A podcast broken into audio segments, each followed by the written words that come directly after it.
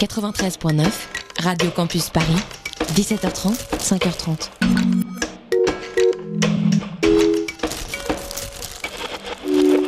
Il est 19h et passé de 1 minute sur Radio Campus Paris, bienvenue dans La Matinale. La Matinale de 19h, le magazine de société de Radio Campus Paris. On y parle de sujets sérieux. Il n'y a pas d'édito enflammé sur le communautarisme blanc. De sujets moins sérieux. Ça peut être des bois sculptés à partir de formes naturelles interprétées. De ce qui se passe en Ile-de-France. Je me disais qu'à Paris, on était en avance sur la province. Et de débats pas forcément consensuels. Parlez-nous un peu de cette coupe menstruelle. Tous les jours, du lundi au jeudi, jusqu'à 20h, sur le 93.9.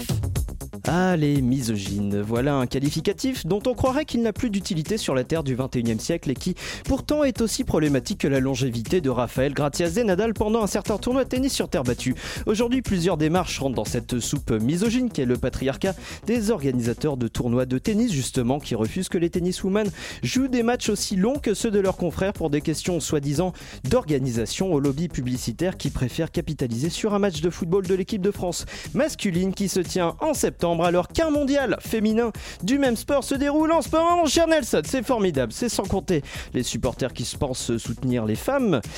Si, elles sont plusieurs qui mettent leur place dans le sport au goût du jour en invoquant des formules au goût d'hier. Ce genre de démarche qui, pour ma part, m'énerve à un poil de schneck, tombé sous les coups de la calvitie intellectuelle de Jean-Michel Apathy. Et là, je n'ai plus de papier sur ma feuille et c'est formidable, car je vais vous parler d'un ami. Un ami qui, au détour du premier match d'ouverture de la Coupe du Monde féminine de football, sort son téléphone, il allume Instagram et il met une petite story. Une story qui clame « Allez les filles !» Allez les filles, oui, effectivement, allez les filles. Un commentaire...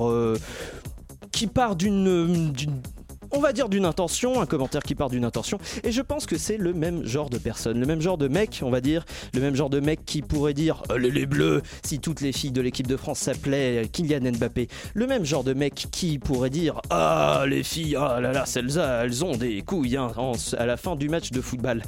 Or, ce n'est pas le cas, elles n'ont pas de couilles puisque ce sont des femmes, il faut respecter ce fait, car si j'arrive à la fin de mon papier, qui arrive bientôt, naturellement, ne vous inquiétez pas, il arrive là tout de suite, effectivement.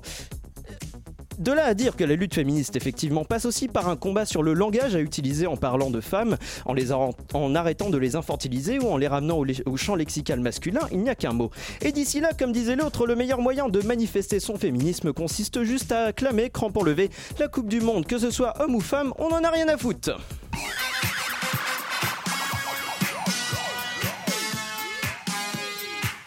Bonsoir la francilienne et soyez les bienvenus dans cette matinale de 19h. Notre invitée ce soir, Victoire Tuaillon, tête pensante des couilles sur la table, podcast sur la masculinité produit par Binge Audio. Dans un instant, on l'entendra sur le livre dérivé de ce podcast que vous pouvez soutenir et précommander via la plateforme Ulule. Cette émission sera, une fois n'est pas coutume, ponctuée par un reportage de Radio Parleur sur le surmenage du personnel des urgences, suivi de notre Zoom concocté par Elodie Hervier de la rédaction de Radio Campus Paris avec une interview de Flore Di Sciullo sur son exposition Talent d'Achille. Une exposition où vous pourrez retrouver les créations des bénévoles de Radio Campus Paris du 12 au 15 juin à la Rotonde de Stalingrad. C'est parti.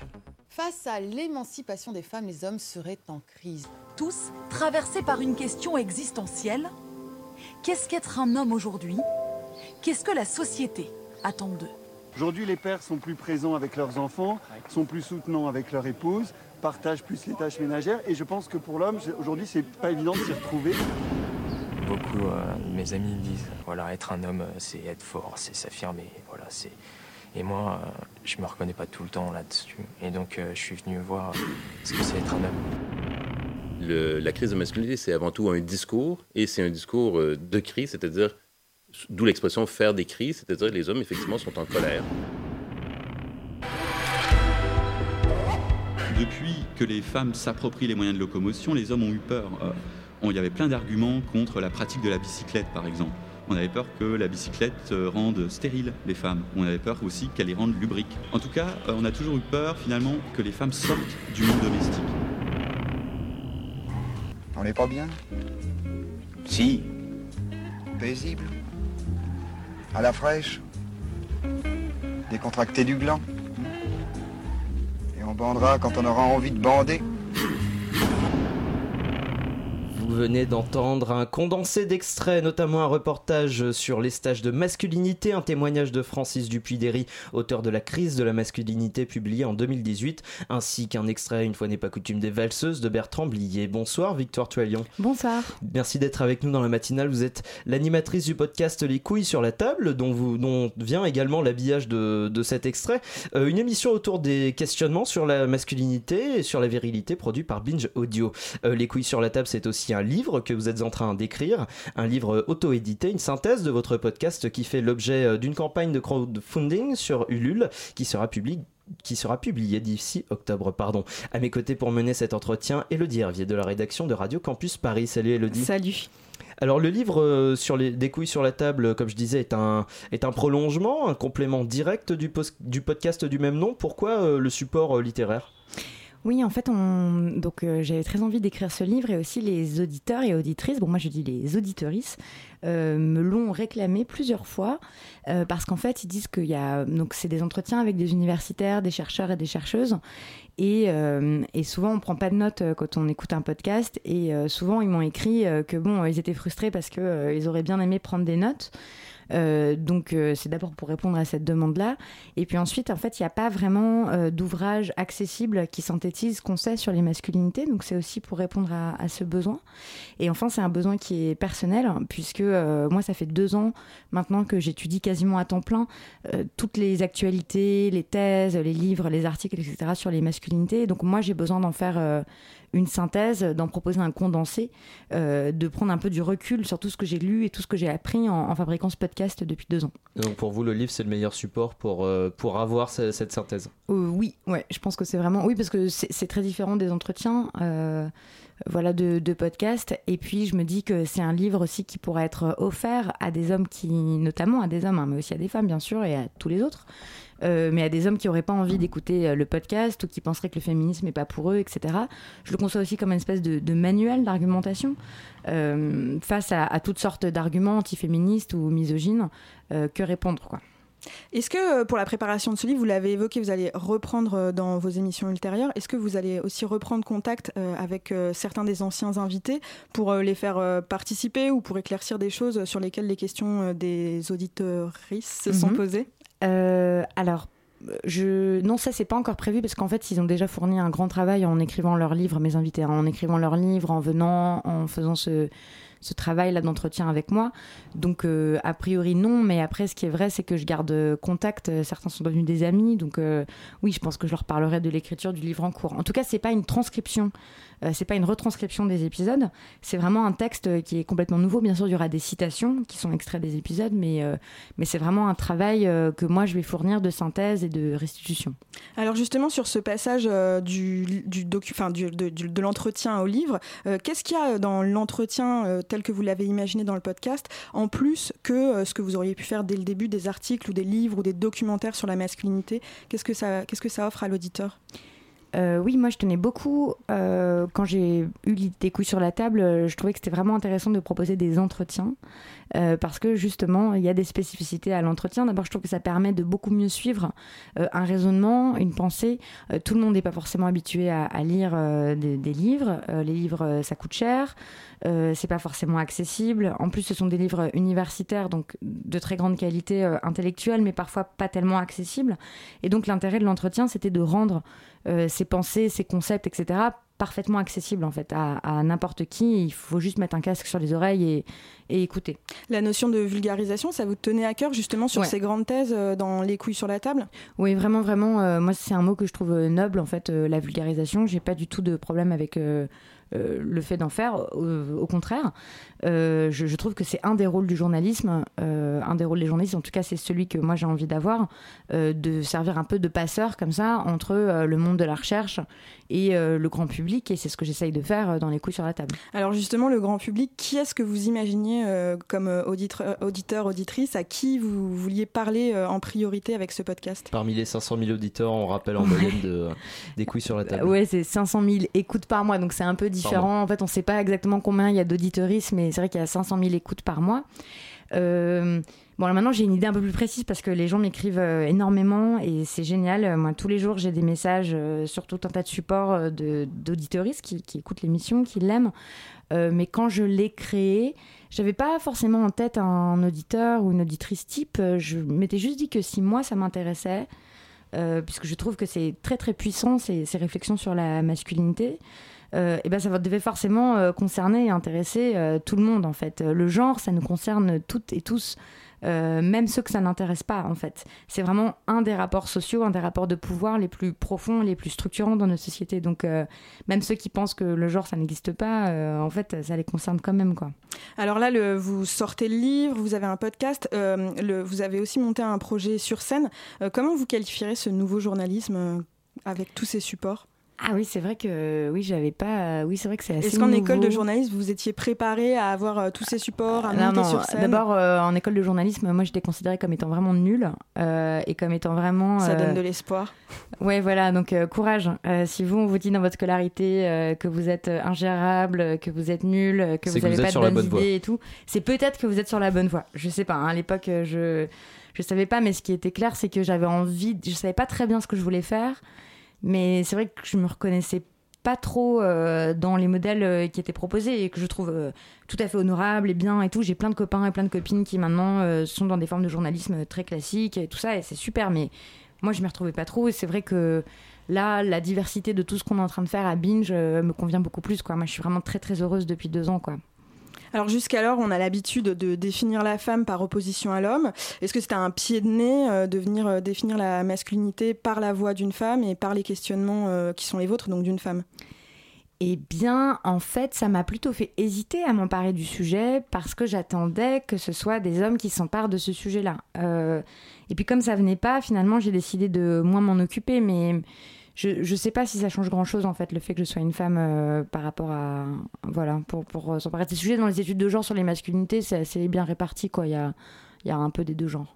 Et parmi vos auditoristes qui font des retours, est-ce qu'il y a une majorité d'hommes ? Alors, il y a beaucoup d'hommes qui m'écrivent. On n'a pas de statistiques sur le genre des auditoristes. Mais à en croire les statistiques sur les réseaux sociaux, sur Twitter, sur Facebook, Instagram et tout, c'est très équilibré. Et puis moi, je vois aussi dans les mails, les messages que je reçois, oui, c'est quasiment 50-50, quoi. Même, je me demande s'il n'y a pas un peu plus d'hommes qui m'écrivent et qui disent tous que eh ben, ça les a fait réfléchir sur leur propre vie, qu'ils ne se perçoivent plus de la même façon, etc. Et je crois que... Il y a cette fausse idée, en fait, que le féminisme ne concernerait que les femmes, alors qu'évidemment ça concerne toute la société. Et c'est vrai que de parler de masculinité, même si l'émission elle est très clairement féministe, ça permet peut-être de toucher un autre public, je sais pas. Est-ce que parmi ces témoignages d'hommes qui écouteraient Les couilles sur la table, vous avez eu aussi des gens... Ces hommes-là se remettent radicalement en question après avoir écouté le podcast, ou est-ce que ce sont des gens qui étaient déjà un petit peu dans les papiers du féminisme et de la remise en question de la masculinité, si on peut dire ? Il y a vraiment tous les cas de figure. Il y a des lettres, en plus ce sont des longues lettres, souvent de 2 pages, 3 pages, voire plus... Et il y a un peu tout. Il y a des hommes qui se considèrent comme alliés depuis longtemps, et il y a des hommes qui disent que ça les intéressait pas du tout, et puis que tout d'un coup il y a un monde qui s'ouvre. Tout le monde n'est pas forcément intéressé par les mêmes sujets. C'est pour ça que j'essaie de multiplier plein d'entrées. Je pense qu'on peut s'intéresser au genre, par exemple, en entrant dans des questionnements d'ordre de pratique sexuelle, par exemple. Il y a des hommes qui m'ont écrit suite à ça en disant c'était incroyable, cet épisode sur les orgasmes masculins, on parle de pénétration anale qui procure du plaisir, que vous soyez hétéro, gay ou que vous ayez n'importe quelle orientation, en fait c'est physiologique, quoi. Si vous avez une prostate, vous pouvez avoir du plaisir par la prostate, donc pour ça il faut accepter d'être pénétré, ce qui est plus difficile pour beaucoup d'hommes hétérosexuels, et ça d'un coup ça ouvre des portes, quoi, de réflexion. Il y en a d'autres, c'est sur l'automobile, sur le sport, sur l'histoire. Enfin, il y a plein de portes d'entrée possibles, quoi, pour ce questionnement. Jusqu'alors, vous avez produit plus d'une quarantaine de podcasts. Est-ce qu'il y a des sujets qui passent pas du tout par le genre ? Est-ce que c'est un sujet sans fin d'aborder les choses par la masculinité ? Ah oui, moi je crois que vraiment le genre, ça concerne vraiment tous les aspects de notre vie, quoi, d'un point de vue collectif, intime, etc. Mais de même que la race ou la classe, hein, c'est vraiment des rapports de force qui sont très profonds et très structurants. Donc oui, enfin, je dis souvent que quasiment tout peut être abordé sous l'angle des masculinités. Après, il faut que ce soit pertinent, que ça soit... Mais oui. Alors justement, vous avez fait beaucoup d'épisodes sur les questions, par exemple, de la campagne, de l'automobile, qui sont plutôt des stéréotypes de classe, ou bien même sur les races, dernièrement sur les Asiatiques. Qu'est-ce qui réunit finalement toutes les masculinités, malgré ces différents axes par lesquels vous l'attrapez ? C'est-à-dire, enfin, si on pense le genre comme un rapport de pouvoir qui traverse toutes les sphères, en fait, je ne sais pas, c'est une bonne question. Qu'est-ce qui les peut relier tous ces sujets-là ? Justement, c'est que ça concerne absolument tout. Donc, ça concerne à la fois le rapport à votre propre corps, mais aussi le rapport à votre environnement. Ça concerne même la crise écologique. En fait, la catastrophe écologique, elle est aussi liée à la masculinité. Donc, est-ce que vous avez observé des points communs entre les transsexuels qui écrivent des thèses ou qui vivent dans un milieu extrêmement parisien et très lié au féminisme et les amateurs de bagnoles, le podcast que vous avez fait aussi sur la campagne, est-ce qu'il y a des questions qui leur sont communes finalement ? Je crois que de toute façon, la question qui nous est commune à toutes et tous, c'est qui on est, quel rôle on doit jouer, comment on est considéré dans la société et tout ça. Donc, et on se construit aussi quand même tous et toutes avec des grands archétypes, quoi, de à quoi est censé ressembler un homme, à quoi est censé ressembler une femme, etc. Et ça, c'est partout, c'est omniprésent. Donc, les questionnements par rapport aux identités, elles prennent pas toutes la même forme, mais enfin... tous les individus et tous les groupes se posent des questions sur leur propre identité. Ouais. Et sur ce que vous disiez par rapport notamment à l'écologie ou les sujets sur les rapports de classe, est-ce que s'interroger sur le genre, c'est un bon moyen pour aboutir éventuellement à une justice sociale, à une justice écologique ? Moi, je pense qu'il ne peut pas y avoir de justice écologique ou pas de justice sociale si on s'interroge, si on ne prend pas en compte le genre, si on ne prend pas en compte la classe, si on ne prend pas en compte la race, quoi. C'est vraiment... 3 rapports qu'il faut toujours tenir ensemble. C'est pour ça aussi que je parle des masculinités, parce que le risque, en parlant de la masculinité, ça aurait été d'oublier la race et la classe. Or, ça n'est pas possible, quoi, d'avoir une analyse, à mon avis, qui soit justifiée et pertinente des grandes questions sociales si on ne prend pas en compte ces 3 dimensions-là. On va continuer à prendre en compte ces 3 dimensions après cette pause musicale. Vous restez avec nous, Victoire Tuaillon. La matinale continue juste après ceci.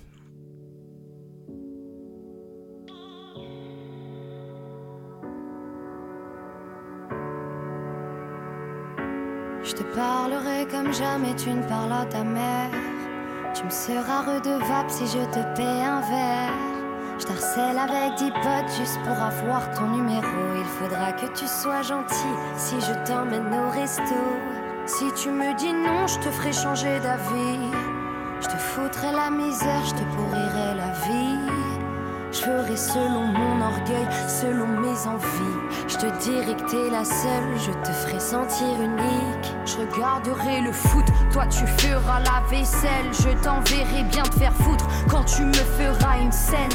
Si je t'achète une chaîne, deviendras-tu ma chienne? Je te serai infidèle, mais tu reviendras quand même.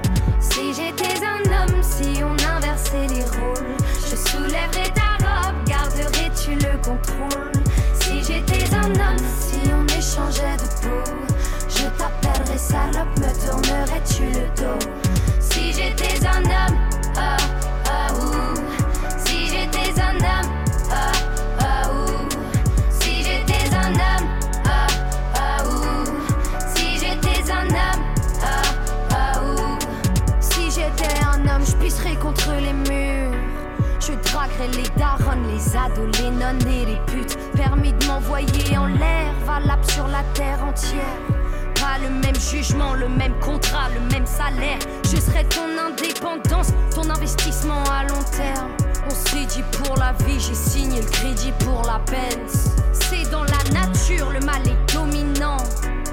Si j'étais un homme, je ferais pas de sentiments. Je ferais des promesses que je ne saurais tenir. Te couvrirai de coups juste pour te retenir.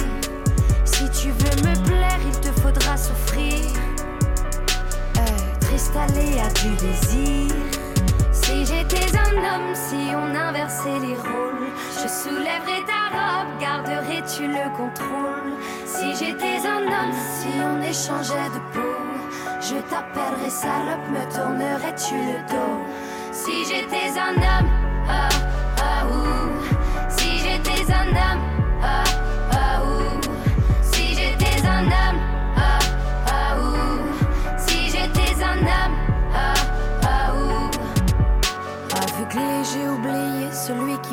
enfant de sa mère.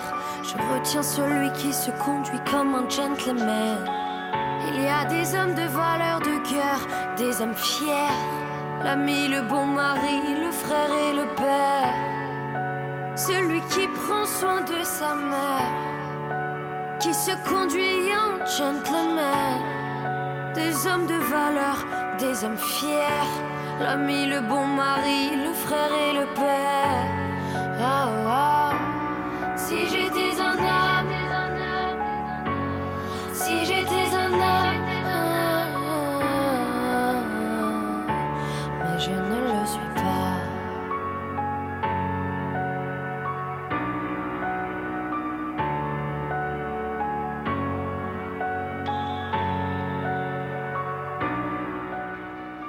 À l'instant, si j'étais un homme de Chilla sur Radio Campus Paris, il est 19h21. La matinale de 19h sur Radio Campus Paris. Nous sommes toujours en compagnie de Victoire Tuaillon qui nous parle de sa campagne Ulule au profit du futur livre Les couilles sur la table, dérivé du podcast du même nom qu'on peut retrouver bien évidemment sur Binge Audio. On parlait pendant la pause musicale de la prochaine grève féministe qui va se tenir vendredi en Suisse. C'est la première grève féministe qui se tient depuis 30 ans si je dis pas de bêtises. Comment vous comptez la couvrir avec l'équipe des couilles sur la table ou même plus généralement sur Binge Audio ? En fait, on vient de terminer donc oui. En fait, vous avez raison, le 14 juin, souvent. Le vendredi, il y a une énorme grève féministe qui se prépare en Suisse, c'est-à-dire qu'il y a des centaines de milliers de femmes qui, depuis des mois, ont écrit des revendications qui concernent plein de domaines de la société et qui protestent contre le fait, plein de trucs, plein d'injustices qui sont à peu près les mêmes que celles qu'on connaît en France d'ailleurs. Hein. Et donc, comme nous, ça nous intriguait, on a décidé de faire un grand documentaire dessus, donc il est en 3 parties, ça s'appelle « Grève féministe Suisse Repetita », c'est en 3 épisodes, le premier est sorti aujourd'hui, on en fait un par jour. Donc jusqu'à la veille de la grève, et on l'a fait en collaboration avec la radio-télévision suisse. Et donc la façon dont on a procédé, c'est qu'en fait on a vu des centaines et des centaines de femmes différentes, on les a, des centaines, peut-être une centaine, on les a interviewées, on est retourné aussi sur les traces de celles qui ont fait la première grève il y a 30 ans, en 91, en 91, et donc elles nous racontent ça dans le 2e épisode. Et je pense que c'est à la fois hyper intéressant de savoir ce qui se passe ensuite, en Suisse, moi je suis carrément fascinée par ce qui se passe là-bas. Et aussi, c'est très riche d'enseignements pour ce qu'on peut faire ici, quoi. Moi, là, je suis en train de rêver qu'on organise une grève féministe en France. Alors, à quoi ça va ressembler, cette grève, du coup, concrètement ? Alors, en fait, il va y avoir plein d'actions différentes. Il faut savoir qu'en Suisse, ils ne sont pas du tout habitués à faire grève, ils ne sont pas du tout habitués à faire des manifs, donc c'est un gros tabou, là-bas, la grève. D'ailleurs, ils n'ont même pas le droit de faire grève pour des motifs politiques. Il faut que ce soit une grève pour des raisons de revendication du travail, liées au travail, liées aux conditions de travail. Et donc, il y a plein de femmes qui ne vont pas pouvoir vraiment s'arrêter, mais elles vont organiser des actions dans leur entreprise. Il y a aussi toute une grève du travail domestique, c'est-à-dire qu'on encourage les femmes à ne plus faire à manger, plus s'occuper des enfants, plus faire le ménage, etc. Parce qu'en Suisse, comme en France, l'immense majorité du travail domestique est assurée gratuitement par les femmes, au profit des hommes. Et il va y avoir, il y a aussi plein d'actions secrètes et tout. Et en même temps, c'est très très créatif. Il y aura plein de manifestations tout genre toute la journée, quoi. Alors justement, sur ces grands mouvements sociaux, pour en revenir un petit peu à la création de ce podcast, est-ce qu'avant la vague #MeToo, il était envisageable de tenir ce type d'émission et ce type de programme, de le créer tout simplement ? Bah moi, je l'ai créé juste avant MeToo, les couilles sur la table. Donc la preuve, c'est que c'était envisageable, mais ce que dit souvent Joël Renez, qui est un des 3 fondateurs de Binge Audio, qui est le directeur général, c'est qu'il n'imaginait pas que ça prendrait cette ampleur-là, quoi. Il n'imaginait pas que ça aurait cette résonance-là. Il pensait qu'on aurait un succès d'estime, mais il ne pensait pas du tout qu'il y aurait un succès d'audience, en fait, sur les couilles sur la table. Et ça fait un moment, maintenant, que les sujets liés au genre, ça commence à bouger, ça commence à intéresser. Il y a eu la création de La Poudre, un an avant, le podcast féministe de Lorraine Bastide. Mais c'est vrai que les grands médias n'ont pas vu le truc venir, quoi. Pour eux, ça avait pas l'air d'être un sujet en soi, pas un sujet intéressant. Alors qu'aux États-Unis, un sujet de société finalement. Oui, comme si c'était un sujet spécialisé en fait. Alors qu'en réalité, le genre, ça concerne encore une fois tous les domaines de la société. Donc, ce qu'on voit au New York Times, au Washington Post, c'est que les journalistes qui sont spécialistes du genre, en fait, ils infusent leur savoir dans tous les domaines. En fait, parler d'économie sans prendre en compte le genre, c'est absurde. Et donc je crois que les médias français s'étaient un peu réduits à l'idée que oui, le féminisme c'était un sujet un peu institutionnel qui comptait pas beaucoup et tout, alors qu'on voit bien que ça passionne tout le monde. Là en ce moment on parle beaucoup encore une fois de Balance ton port, notamment avec le procès de Sandra Muller. Comment vous, dans vos débuts en tant que journaliste et dans les médias, vous avez vécu cette masculinité ? De toute façon, le journalisme à l'image de la société est un milieu misogyne et raciste. Voilà, on rencontre des personnes misogynes et racistes. Et donc, moi, quand je suis arrivée, quand j'ai commencé, c'était à la rédaction de France 2. Il y avait un climat sexiste très lourd. Voilà, je peux pas exactement donner de détails, mais c'est vrai que comme jeune femme, j'avais 22 ans. On me faisait régulièrement des réflexions sur mes seins. Et puis, de toute façon, le fait d'être une femme n'était pas du tout un avantage, en fait, au contraire. Et donc, je me rappelle d'un climat que je trouvais hyper sexiste, mais pas seulement pour les personnes qui y travaillaient, pas seulement pour les salariés, pas seulement parce que j'étais une jeune arrivée, mais aussi dans la façon de traiter les sujets, quoi. Moi, je suis arrivée au moment de l'affaire DSK, donc des accusations de viol. Qu'aurait commis DSK et les commentaires qu'on entendait dans la rédaction étaient vraiment à vomir. Il y avait vraiment donc on se demande, enfin moi je me disais bon ok, c'est ces gens-là qui ensuite traitent des sujets, il y avait là il y avait tout quoi, il y avait la misogynie et le racisme et le classisme contre Nafissatou Diallo, c'était vraiment à vomir. Et est-ce que vous qui avez fait partie du coup d'une grande rédaction comme celle de France 2, est-ce que vous avez des retours notamment de ces grandes rédactions, par exemple France 2, sur le progrès qu'il y a pu y avoir au sein de ces rédactions, ou est-ce qu'on est toujours dans la même précarité en termes de traitement des femmes je crois que là tous les médias sont forcés de bouger un peu quoi. Apparemment il y a des pratiques qui évoluent. Après c'est aussi beaucoup une question de hiérarchie, du style qui est imposé par la hiérarchie. En l'occurrence, moi, quand j'y étais, la hiérarchie était très majoritairement masculine, et puis dans une masculinité très triomphante, dominante, c'est-à-dire où c'était aussi un outil d'affirmation de la virilité que de faire des blagues sur le cul des stagiaires, que de... d'être entre mecs, entre reporters de guerre et tout ça. C'est un peu les échos qu'on a eu avec la Ligue du LOL notamment. C'est encore un autre style, c'est ça qui est fascinant en fait avec la domination masculine, c'est que ça prend vraiment plein de visages différents quoi. Donc on peut l'avoir en style jeune cool branché type Ligue du LOL, et on peut l'avoir en reporter de guerre hyper burné comme moi je l'ai vu à France 2, c'est-à-dire c'est un autre style, mais à la fin c'est toujours les mêmes effets en fait.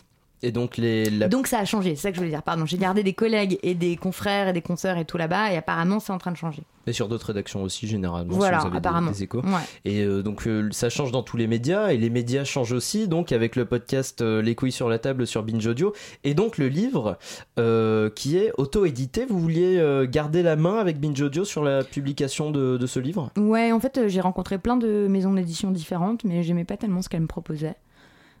Souvent j'avais pas l'impression qu'elles aient vraiment compris ce que je faisais dans le podcast, donc moi ça me disait pas trop de travailler dans ces conditions là et finalement c'est quand encore une fois Joël Ronez m'a dit mais tu sais si t'hésites à faire un livre ailleurs et tout, pourquoi est-ce qu'on le ferait pas chez nous en fait, en plus c'est marrant, ça fait une nouvelle aventure etc. Et moi j'étais tout de suite soulagée, je trouvais que c'était une bonne idée quoi, et l'affiliation avec le podcast est encore plus assumée avec cette auto-édition. Oui, l'affiliation avec le podcast est assumée, et puis surtout moi ça me permet de choisir l'éditrice avec laquelle je travaille, donc en fait on embauche une éditrice extérieure qui s'appelle Karine Nanini, qui elle connaît l'émission par cœur, j'ai une grande confiance dans sa rigueur intellectuelle etc. Donc elle est vraiment là pour jouer le rôle d'éditrice quoi. Elle corrige mes textes, on réfléchit à la structure ensemble, elle me pousse au bout, elle me force à travailler etc. Donc c'était ça aussi que moi j'attendais, et puis je voulais garder la main sur tout quoi, sur le ton, sur le style, sur les images, sur tout.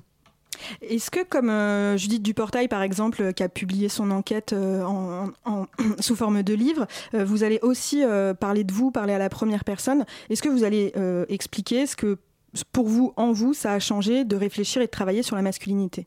Oui, je pense que je vais le faire. Ça ne veut pas être... Judith Duportail, d'ailleurs son livre est excellent, hein, L'amour sous algorithme, publié aux éditions de La Goutte d'Or. Ouais, on a eu la chance de la recevoir il y a quelques semaines. Ouais, c'est vraiment... c'est une amie aussi, mais vraiment une consoeur dont j'estime énormément le travail. Moi je fais pas une enquête, enfin quelque part c'est une enquête sur la masculinité mais pas vraiment, c'est donc une synthèse, mais oui je me priverai pas quand c'est utile, quand c'est pertinent de partager aussi des expériences personnelles ou un ressenti, parce que je ne suis pas hors du monde, je ne suis pas du tout hors de ces questions. Et qu'est-ce qu'apporte l'usage de la première personne? Qu'est-ce que ça apporte dans une étude, dans un travail de synthèse par rapport à des ouvrages un peu plus théoriques pour conscientiser un peu les gens? Mais en fait, là, moi, dans tous les travaux que j'ai pu lire sur le genre, les chercheurs et les chercheuses qui les signent ne peuvent pas faire comme s'ils étaient désincarnés, et en fait ils finissent toujours par parler de leur position à eux, en tout cas en avoir grande conscience. C'est pas du tout un terrain, il n'y a aucun terrain où les gens sont neutres en fait. Et ça, dans le journalisme, on est en train de s'en rendre compte aussi. Ça veut pas dire qu'il faut se mettre en avant, ça veut pas dire qu'il faut ne parler que de ce qu'on connaît ou de tout ramener à soi, au contraire, c'est juste d'assumer là d'où on parle et de bien montrer qu'on en est conscient. Et donc moi, de ma position, c'est-à-dire d'être une jeune femme hétérosexuelle, blanche, d'un milieu que je qualifierais pas de bourgeois, mais de classe moyenne supérieure, en tout cas dans les habitus culturels, et bah, évidemment, et puis d'être féministe, de m'afficher comme féministe, etc. Ça a des conséquences sur la façon dont je vois le sujet, dont je traite le sujet, dont j'y réagis en fait. Et sur le livre, donc vous partagez déjà les premiers, une première, pas une première esquisse, mais une espèce d'aperçu, une espèce de synopsis du livre à travers la campagne Ulule. À quoi sert cette campagne? Est-ce que c'est un moyen de proposer un premier pas vers un autre public que celui du podcast, d'essayer d'apporter des nouvelles personnes moins confirmé par rapport aux auditeurs du podcast, aux auditoristes, pardon. Ouais, en fait ça a plein d'intérêt cette campagne Ulule. D'abord c'était de voir si ça prenait vraiment, parce qu'en fait ce sont des préventes, c'est-à-dire que les gens, voilà, vous pouvez aller sur ulule.fr, donc vous précommandez votre exemplaire, et donc vous savez ce que vous avez à la fin, quoi. Voilà, ce livre-là, donc c'était de voir si ça prenait, si ça intéressait. Bon, manifestement c'est le cas, il y a pas mal de préventes, mais on n'a pas encore atteint l'objectif. Et puis c'est aussi tout simplement de financer ce livre-là. De financer l'édition du livre. Voilà, de financer l'édition du livre, l'impression, l'éditrice, moi, Binge, enfin tous les gens qui travaillent sur ce livre, les illustrateurs, les maquettistes, etc. Et puis oui, aussi de toucher un autre public.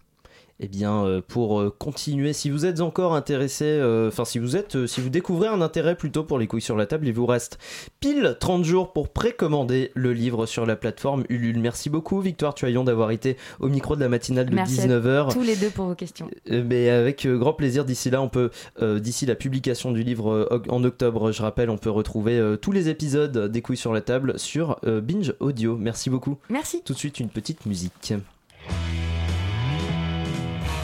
How do you do, I see you've met my faithful hand in hand. He's just a little brought down because when you knocked, he thought you were the candy man.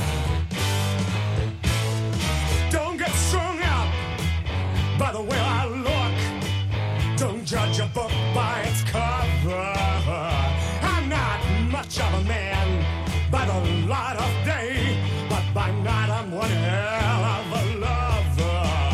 I'm just a sweet transvestite from transsexual Transylvania.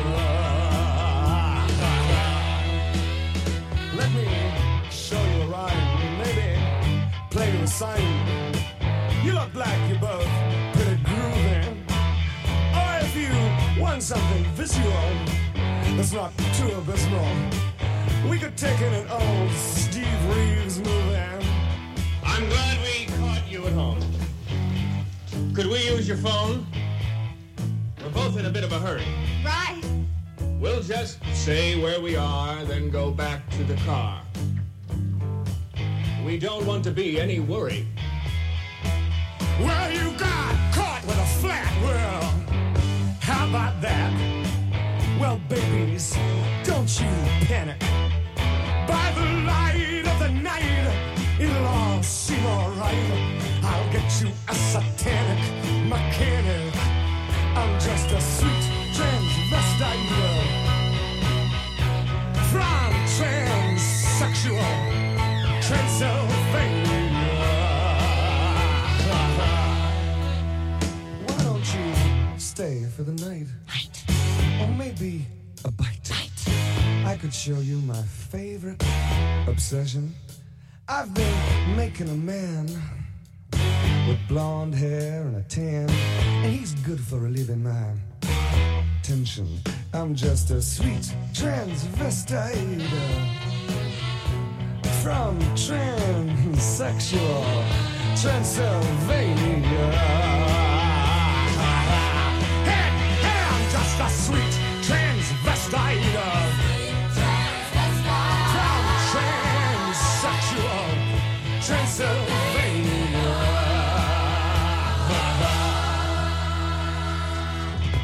So, come up to the lab and see what's on the slab. I see you shiver with anticipation, but maybe the rain is really to blame. So I'll remove the cause, but not the symptom. Big up aux nostalgiques du Rocky Horror Picture Show avec Sweet Transvestite, magistralement interprété par Tim Curry sur Radio Campus Paris. Il est 19h36. La matinale de 19h sur Radio Campus Paris. Et on est en direct jusqu'à 19h55 sur le 93.9 et on va parler maintenant de surmenage, engorgement des services et manque de moyens. Les personnels des urgences ne cessent de crier leur mal-être depuis de longues semaines. Ce mardi, ils sont 84 des urgences en grève pour la défense de l'hôpital public. Une troupe de 5 comédiens s'est immergée pendant 3 mois aux urgences de Limoges pour tenter de retranscrire sur scène les dérives du système hospitalier. Mais où est donc Hippocrate ? C'est un reportage de Coline Desselle de notre partenaire Radio Parleur. Bonjour Sophie Lewis. Bonjour. Alors vous êtes auteur et metteur en scène de la pièce « Mais où est donc Hippocrate ?» Est-ce que vous pourriez nous en raconter les grandes lignes ? Du coup, nous on est une équipe de 5 comédiens de l'Académie de Limoges. Donc c'est une école théâtrale qui fait partie des 10 écoles nationales en France. Et en fait, on a eu la chance de travailler sur ce projet un petit peu par hasard au départ. C'est que c'est venu d'une commande du CHU de Limoges et qui nous a proposé en fait de venir observer d'abord et interroger un peu différentes personnes, soignants et patients, et aussi d'autres personnes du personnel de l'hôpital qui est une énorme structure, et ensuite à partir de ce qu'on en avait vu, d'essayer d'écrire une pièce de théâtre et de la jouer un peu pour soulever le débat sur la relation entre patients et soignants à l'hôpital. Alors vous êtes 5 comédiens issus de la compagnie Hors-Jeu sur cette pièce. Pourquoi vous 5 ? Comment ça s'est fait ? Donc quand on l'a créé, donc on était avec Antoine Guillomard à travailler sur ce projet et avec Hélène Bertrand, Charles Pommel et Raphaël Ménat. Et entre-temps, voilà, il y a eu Florentin Martinez et Simon Cadranel qui nous ont rejoints comme comédiens. Vous avez choisi de vous immerger dans un hôpital public. Combien de temps ça a duré et comment ça s'est déroulé ? On a pu avec Antoine un peu se promener dans différents services en fait. Donc on nous a demandé de mettre une blouse blanche comme si on était des internes pour passer un peu inaperçu parce que c'est pas très fréquent de venir comme ça. Donc c'était des journées ou des moments de rendez-vous, des heures comme ça, de manière régulière mais ponctuelle en parallèle de notre temps de formation pendant à peu près 3 mois. Donc on venait une journée par semaine ou voilà sur des moments précis. Le serment d'Hippocrate, bon, c'est un vieux machin qui vient d'Europe, il n'y a pas de problème. Et eux, ils se sont permis de l'adapter. Ils ont raison, il n'y a aucun problème. Alors, vous parlez essentiellement du serment d'Hippocrate. Donc, on rappelle que c'est le code de déontologie des médecins, qui parle notamment du respect du patient, du secret médical et d'une certaine transparence, d'un devoir de transparence envers lui. La pièce s'appelle « Mais où est donc Hippocrate ?» Est-ce que c'était un moyen détourné de se demander si le serment d'Hippocrate, il a encore un sens aujourd'hui ? C'est un peu la question, oui, qu'on a voulu poser pour... c'est presque un peu, je dirais pas une blague, mais c'était un peu un prétexte pour nous, cette question, qui est revenue comme un fil à laquelle c'est impossible d'avoir une réponse, puisque comme un des étudiants nous l'a dit au bout d'un moment, voilà, ça dépend des pays, en fait, le serment d'Hippocrate, il a évolué au cours des siècles, etc. Mais c'était plus une façon de s'interroger sur, en effet, ce qui reste du sens profond du métier du soin, parce qu'on peut imaginer que quand on prête serment, voilà... Enfin, ce que ça raconte, le serment aussi, c'est voilà, tout ce qu'il y a derrière l'essence de ce métier-là, qu'est-ce qu'on veut en faire. Et du coup, ça nous semblait prendre sens aujourd'hui, enfin, dans la situation difficile où sont les hôpitaux aujourd'hui. C'était la question qui nous semblait fondamentale de se dire qu'est-ce qui reste, quoi, pourquoi on a envie de faire ce métier et qu'est-ce qu'on veut à travers ça, qu'est-ce qu'on veut apporter à l'autre en fait. Alors les urgences, elles reçoivent pour la plupart des cas des problèmes mineurs, donc qui ne sont pas vraiment des cas d'urgence. Est-ce que vous pensez que c'est symptomatique d'un problème financier dans le système médical ? Par exemple, vous évoquez dans le spectacle les consultations des médecins généralistes qui sont peut-être trop chères. Vous parlez d'urgence sociale plus que d'urgence médicale en elle-même ? Oui, tout à fait. Il y a plusieurs raisons, je pense. C'est ce qu'on a entendu, nous. Alors, je ne sais pas, je ne suis pas une spécialiste. Nous, ce n'est pas notre métier. Mais en tout cas, les raisons majeures, il me semble, qu'on a entendues, c'est qu'en effet, déjà, il y a un engorgement dans beaucoup d'autres services qui fait que, du coup, beaucoup de gens viennent aux urgences parce que, tout simplement, il n'y a plus forcément de place assez vite dans d'autres services. Donc, ils n'ont pas le choix, en fait, tout simplement. Les femmes, avant, quand il n'y avait pas la péridurale, c'était difficile de sortir de la salle de naissance et de dire à la patiente je vais revenir, je vais voir une dame, j'ai quelque chose à faire, mais je reviens, je ne vous abandonne pas. Elles avaient toujours à s'accrocher à nous. Donc ça, c'est une répercussion directe, je pense, des fermetures de lits dans nos services ou du manque de personnel. Et d'autre part aussi, il y a ce cas de l'urgence sociale dont on parle à un moment, qui nous a été raconté par un aide-soignant syndicaliste et qui parlait de ça, le fait que l'hôpital, on accueille aussi les personnes qui n'auront pas l'argent pour aller voir un médecin en ville, etc. Donc il y a tous ces facteurs-là qui font que les urgences sont d'autant plus engorgées que les autres services. Mais où est donc Hippocrate lorsqu'une troupe de 5 comédiens s'immerge durant 3 mois dans un service des urgences pour tenter de retranscrire sur scène les dérives du système hospitalier ? C'était un reportage signé Coline Desselle et à retrouver bien sûr en intégralité sur radioparleur.net, le site de toutes les luttes. Vous écoutez Radio Campus Paris, il est 19h42. Le Zoom dans la matinale de 19h. Et ce soir, notre interview Zoom est présentée par Elodie Hervier. Salut à toi. Coucou. Alors ce soir, on met en valeur les bénévoles de Radio Campus Paris avec ton invité. Alors demain soir, très précisément, on met la lumière sur les bénévoles de Radio Campus Paris puisque suite à un appel à projet général à nos 300 bénévoles, on prépare, Flore Di Sciullo prépare une exposition finalement, dans la salle d'exposition, de la Rotonde. Le vernissage est demain. Stalingrad, on précise, pas la Rotonde de Montparnasse.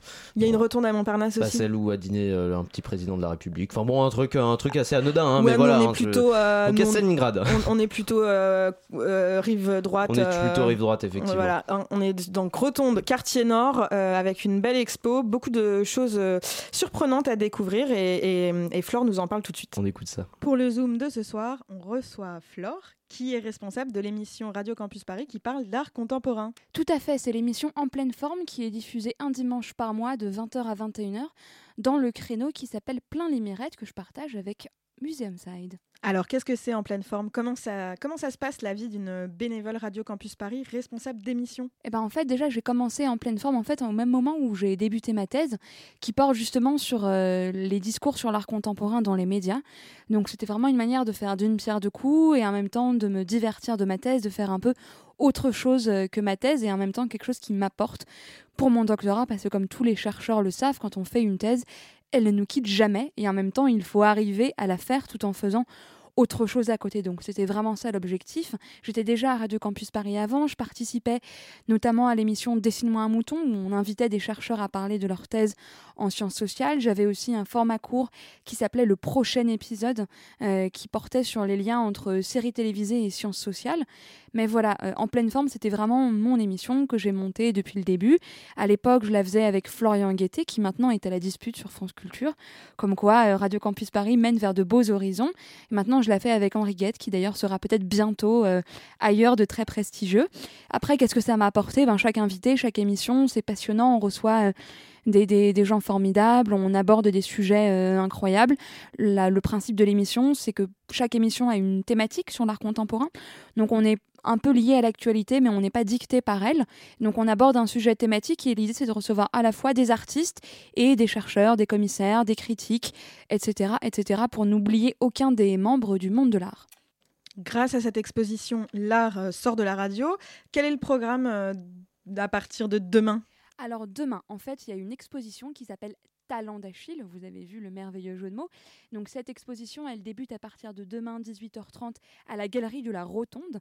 Donc la Rotonde de Stalingrad, vous connaissez sans doute le lieu pour son bar, éventuellement pour son club et son restaurant, mais il y a aussi une petite galerie, donc allez-y. Et donc à partir de 18h30 mercredi, l'idée c'est qu'on a invité les bénévoles de Radio Campus Paris à nous proposer leurs œuvres, tout ce qu'ils font quand ils ne font pas la radio et quand ils ne font pas ce pourquoi ils sont payés ou ce pourquoi ils seront payés bientôt s'ils sont encore étudiants. Donc c'est ce qu'on appelle les pratiques amateurs. Du coup, l'idée de l'exposition, c'est vraiment de questionner ce que c'est qu'une pratique amateur. Est-ce que c'est quelque chose qu'on fait juste pour le plaisir en plus de son travail? Est-ce que c'est quelque chose qu'on fait comme un travail mais on n'est pas encore payé? Est-ce que c'est une passion? Est-ce que c'est juste un talent qu'on explore? Est-ce que c'est quelque chose qu'on adore? Parce qu'on peut aussi être fan. Ça veut dire être amateur de séries télé, être amateur de sport, être amateur de musique. Donc c'est un peu tout ça qu'on va venir questionner dans cette exposition. Dans l'exposition, de fait, il y aura non seulement des œuvres, des photographies, des sculptures, des dessins, des créations sonores, mais il y aura aussi une collection très étonnante, je ne vous dévoile rien, mais je vous invite à venir découvrir cette collection, parce que faire une collection, c'est aussi être amateur de quelque chose, ça implique la passion et ça implique un attachement bien particulier à un objet sur le long terme et sur la durée. Ce sont des bénévoles et des artistes amateurs qui se sont prêtés au jeu. Est-ce que vous avez eu beaucoup de propositions au sein de l'antenne ? Eh bien oui, on a eu quand même 12 propositions et il n'y a qu'une seule proposition qu'on n'a malheureusement pas été en mesure d'accepter pour des raisons vraiment pratiques de la place que prenait l'œuvre vis-à-vis de la place dont on disposait à la galerie.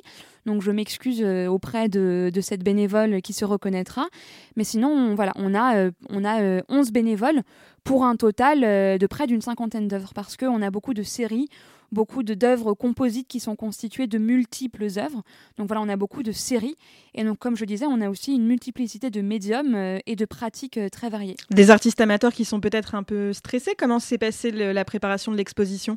Alors, je dirais qu'ils sont trop peu stressés parce qu'on a eu une certaine difficulté à savoir qui participait, qui proposait combien d'œuvres, de quelle taille, comment les accrocher, comment elles s'appelaient. Ne serait-ce que recueillir quelques lignes sur la démarche à relever d'une grande difficulté. Suivez mon regard, n'est-ce pas Elodie ? Voilà. Donc voilà, stressé, je dirais que c'est pas le mot. Après, je pense que pour ce qui est de faire découvrir les œuvres pour la première fois, oui, il y a en effet des bénévoles dont les œuvres seront visibles pour la première fois, mais je ne pense pas que ce soit intimidant. En tout cas, c'est peut-être pas le fait de les accrocher qui soit intimidant. Ça va peut-être être demain et le rencontre avec le regard des spectateurs qui sera davantage intimidant peut-être sur le coup. Mais évidemment, on est entre membres de l'association. Il y aura aussi évidemment des visiteurs extérieurs dans une ambiance évidemment de bienveillance, de découverte mutuelle. Préparer une exposition, c'était aussi une première pour toi ? Alors oui, évidemment, en effet, c'est la première fois que j'organise une exposition. Donc on peut dire que pour ce faire, j'ai été commissaire amateur moi-même. Et justement, ça m'a permis de me saisir à bras-le-corps de cette question de l'amateurisme et notamment comment on fait quand on a des personnes qui en face attendent du professionnalisme et qu'avec toute la bonne foi de la Terre, on n'a pas forcément les moyens matériels en termes de temps, en termes de finances, en termes d'investissement personnel, d'avoir un rendu qui serait aux attentes. Donc j'espère, on a travaillé jour et nuit avec Florence, on espère que l'exposition plaira à tout le monde, que les artistes seront contents, que les spectateurs qui viendront et qui, je l'espère, ne seront pas seulement les artistes et les bénévoles de Radio Campus Paris, mais aussi de très nombreux auditeurs. Je demande à tous les auditeurs qui nous entendent maintenant de venir dès demain.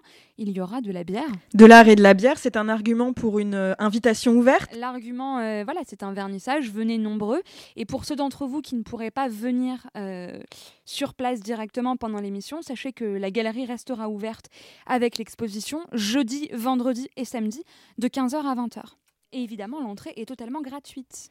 Et bien sûr, demain soir, vous pourrez retrouver un vernissage à 18h30 à la Rotonde pour découvrir en exclusivité l'exposition Talent d'Achille. Merci Elodie Hervier pour cette petite interview Zoom. On rappelle que tu n'es pas payé. Montage par-dessus le marché. La matinale de 19h, c'est terminé pour aujourd'hui. Merci encore une nouvelle fois à toi Elodie pour la co-interview ainsi que le Zoom. Merci à Coline Desselle de Radio Parleur pour son reportage. Merci à Philippe Fischer à la réalisation et à Alexandra Delbo à la coordination de cette émission et aussi à l'imprimante. Une émission que vous pourrez retrouver en podcast sur radiocampusparis.org ou sur notre page Facebook, la matinale de 19h. Pas de matinale demain, on le disait, on revient jeudi. D'ici là, ce soir, vous pourrez retrouver à 19h55 Sans visage, une fiction qui mêle le super-héros, lutte sociale, et je vais m'arrêter là au risque d'être accusé de connivence avec moi-même. Ce sera juste avant de retrouver la fine équipe de Thelma et Louise et leurs invités Lola Lafont et Louise Chenevière. Elles vous parleront littérature et féminisme, et tout ça, ce sera à partir de 20h. On vous laisse sur ces quelques notes de Race to the Bottom de Glenn Hansard en vous souhaitant une belle soirée sur le 93.9, cordialement.